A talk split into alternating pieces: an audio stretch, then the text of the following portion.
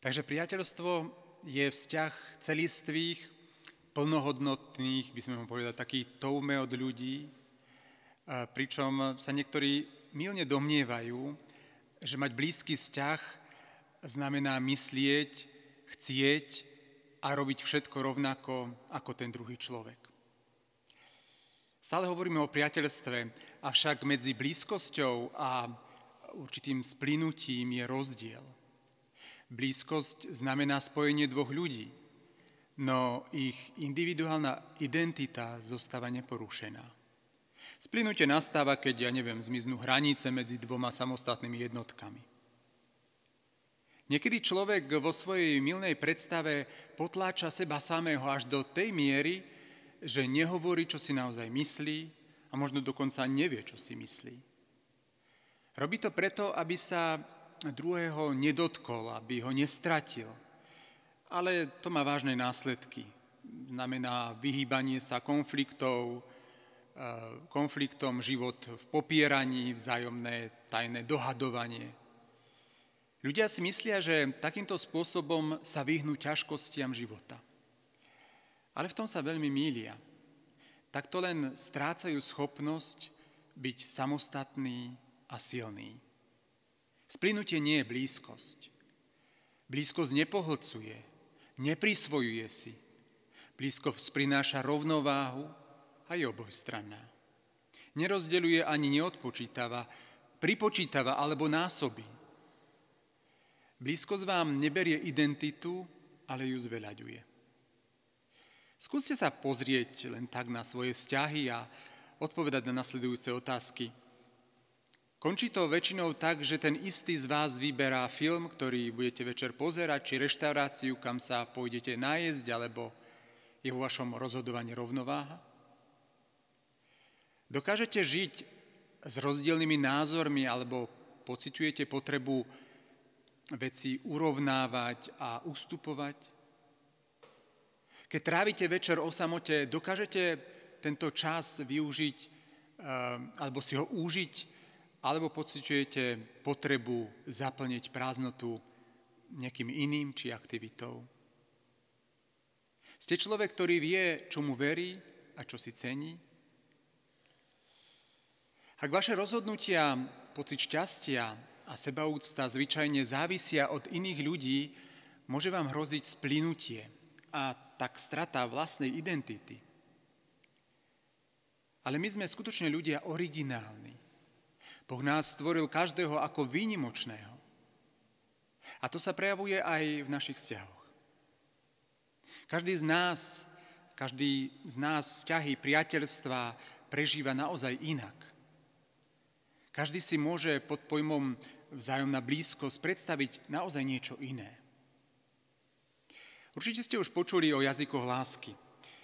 Autorom teórie o piatich jazykoch lásky je doktor Gary Chapman, úspešný americký spisovateľ, speaker a poradca v oblasti manželských vzťahov. Po mnohých rokoch praxe v oblasti manželského poradenstva dospel Gary Chapman k záveru, že existuje 5 jazykov lásky – by som povedal, 5 spôsobov, ktorými možno prejaviť svojmu druhému, alebo tomu druhému človeku, s ktorým chceme vytvoriť nejaký vzťah, lásku. Týchto jazykov nie je ani 365, ani 10, ani 7, ani iné číslo, ktoré môžu uvádzať nejaké lifestyleové magazíny. Je ich presne 5. A sú to slova uistenia, pozornosť, príjmanie darov, skutky služby a fyzický dotyk. Každý z nás je jedinečný a inklinuje k jednému z týchto jazykov ako k primárnemu, ktorý potrebuje na to, aby sa cítil milovaný. Ak ste napríklad typ inklinujúci k skutkom služby a váš priateľ, manžel, manželka vám nosí darčeky, dokáže vás celé hodiny pozorne počúvať a hovorí vám komplimenty, pritom vám však nepomôže s praktickými vecami a starostlivosťou o domácnosť, stále cítite, že nerobí pre vás dosť a budete sa cítiť nemilovaní. Ani darčeky nenahradia jazyk lásky, ktorý je pre vás dôležitý. Platí úplne iný jazyk lásky, úplne iné prepojenie, úplne iná blízkosť. Napríklad, ak sú jazykom lásky vášho priateľa slova uistenia alebo pozbudenia, skúste ako zázračne vedia pôsobiť pri tom, keď sa váš priateľ rozhoduje urobiť nejaký krok vo svojom živote, na ktorý sa už dlho chystá. Ak ide napríklad o pozornosť, požiadajte priateľa o zoznam piatich činností, ktoré by rád urobil s vami. Každý mesiac si naplňujte jednu z nich a uvidíte, ako sa skvalitní váš vzťah. Alebo ak je ten jazyk lásky, ak sú darčeky, skúste po dobu jedného týždňa dávať svojmu priateľovi darček každý deň. Určite na to nikdy nezabudne a nebojte sa, nebude očakávať, že to budete robiť zvyšok života. Alebo ak ide o službu, správte si zoznam všetkých požiadaviek, ktoré, ste, ktoré mal na vás priateľ za posledných 5 týždňov. A každý deň si vyberte jednu a splňte ju ako prejav lásky. A ak ide o fyzický dotyk, dotknite sa svojho priateľa v prítomnosti iných ľudí. Objatím, prebehnutím rukou po ramene alebo jednoduchým položením ruky na jeho rameno budete komunikovať, vnímam ťa aj medzi všetkými týmito ľuďmi. Samozrejme máme aj rôzne temperamenty. Vieme, že introverti čerpajú energiu zo samoty a keď sa ráno zobudia, emocionálne sú plní síl. Postupne ako v priebehu dňa komunikujú s ľuďmi, energiu pomaly, strácajú a kým si idú ľahnúť, sú úplne vyautovaní. Naopak extroverti sa ráno prebudia ako prázdny balón, ktorý čaká na naplnenie. No ako prechádzajú dňom, stretávajú sa, komunikujú s ľuďmi, ich balón sa naplňa energiou, takže večer sa e, dostáva introvert na pokraj svojich možností, zatiaľ čo extrovert je v plnej sile. Ak sa vo vzťahu stretnú dvaja ľudia s rozdielným temperamentom, majú počas dňa len veľmi krátku chvíľu, kedy môžu riešiť dôležité veci v plnej sile. Keďže každý máme inú povahu a iný temperament, všetci aj inak dávame a príjmame blízkosť. Naučiť sa, aké prejavy najúčinnejšie oslovujú tých, ktorých milujeme, je vlastne to, čo znamená budovať blízky vzťah. Preto sa zamyslite nad ľuďmi, ktorí sú vám najbližší, alebo chcete, aby vám boli bližší a odpovedzte si na nasledujúce otázky. Je ten môj priateľ introvert alebo extrovert? Reaguje lepšie na telesné alebo verbálne prejavy náklonosti? Alebo čo vy? Dodáva vám alebo berie vám energiu, keď ste s ľuďmi? Aký je váš jazyk lásky. Ak ste si neistí, ako ľudia okolo vás prežívajú blízkosť, venujte nejaký čas pozorovaniu a pýtajte sa ich. Pestovanie blízkeho vzťahu vyžaduje čas, ale stojí za to. Určite sa nenechajte odradiť. Možno sa vám niekedy stalo, že ste stretli človeka, ktorý ako by nebol vhodný pre tvorenie medziľudských vzťahov. Na jednej strane aj vnímate, že vás pán pozýva do tohto vzťahu, na druhej strane hľadáte odôvodnenie, prečo do toho neísť. Lebo si poviete, ale on je proste príliš tvrdohlavý, alebo panovačný, náladový, alebo egocentrický. Z nejakého dôvodu prídeme na to, že problém s daným človekom nám poskytuje dôvod, ako z toho vyklznúť. Ak však každý človek nesie Boží obraz, tak je logické, že Boh musel každého stvoriť so schopnosťou mať blízky vzťah. Jeden teológ píše, prečítam vám to, vylúčenie slabých a bezvýznamných, zdanlivo nepotrebných ľudí zo spoločenstva kresťanov môže v skutočnosti znamenať vylúčenie Krista. Veď v chudobnom bratovi klope na dvere Kristus. Jednoducho povedané, blízkosť sa neobmedzuje na ľudí, ktorí sú bez chýb a zvláštnosti. Láska nám dáva schopnosť zaujímať sa o ľudí s chybami a o zvláštnych ľudí. Mimochodom, všetci máme chyby a sme zvláštni.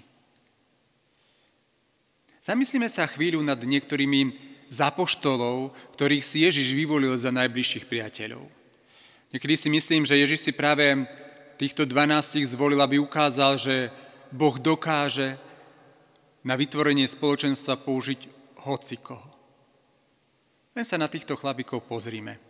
Šimon, hoci bol Šimon impulzívny a často nespoľahlivý, Ježiš mu dal prezývku Peter, čo v preklade znamená skala.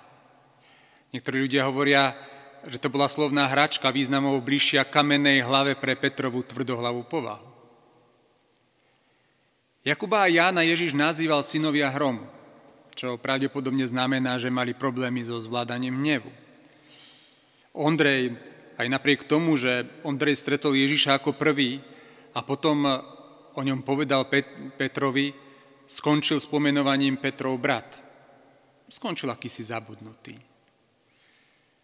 Tomáš známy pod menom Didymus, dvojča, táto prezývka u Tomáša symbolizovala aj jeho dvojitú povahu pochybujúceho učeníka.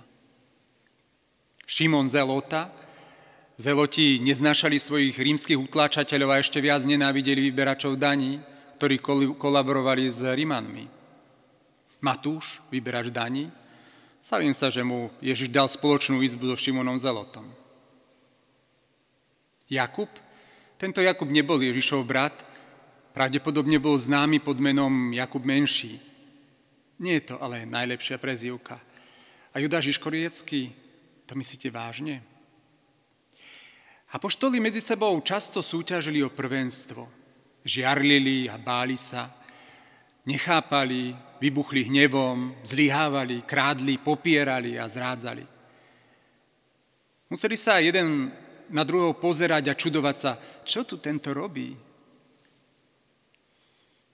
Budovanie priateľstva sa v tejto skupine nezakladalo na tom, že by to bolo 12 duchovných hviezd.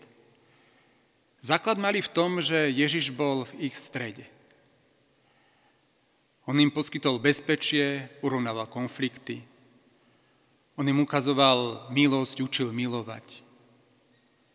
On robí to isté pre nás. A čo vy? Ako reagujete, keď vzťah narazí na prekážku? Ktoré vzťahy zvykli byť dôležitou súčasťou vášho života, no už si viac nie ste blízky? Čo sa stalo? Čo môžete sa v tejto situácii naučiť? Chceli by ste si s niekým urovnať vzťahy? Kto si o vás môže myslieť, že sa s vami ťažko vychádza. Ako si s ním môžete vybudovať hlboký vzťah? Premýšľajte. Je ľahké vypozorovať u iných vlastností, ktoré bránia nadviazať vzťah. No keď prídete k prehodnoteniu vlastnej pripravenosti na blízkosť, môžete naraziť na, vážnu, na vážne také slepé miesta tak si zapamätajme, že ak sa od učeníkov nenaučíme nič iné, tak aspoň to, že každý je schopný vybudovať si hlboký, blízky vzťah s inými ľuďmi. Pán Ježiš nás totiž do toho pozýva, takisto ako pozval svojich milovaných učeníkov. Otvorme si srdcia a premýšľajme, ako sme na to s našimi vzťahmi. Myslím si, že máme ešte čo robiť. Amen.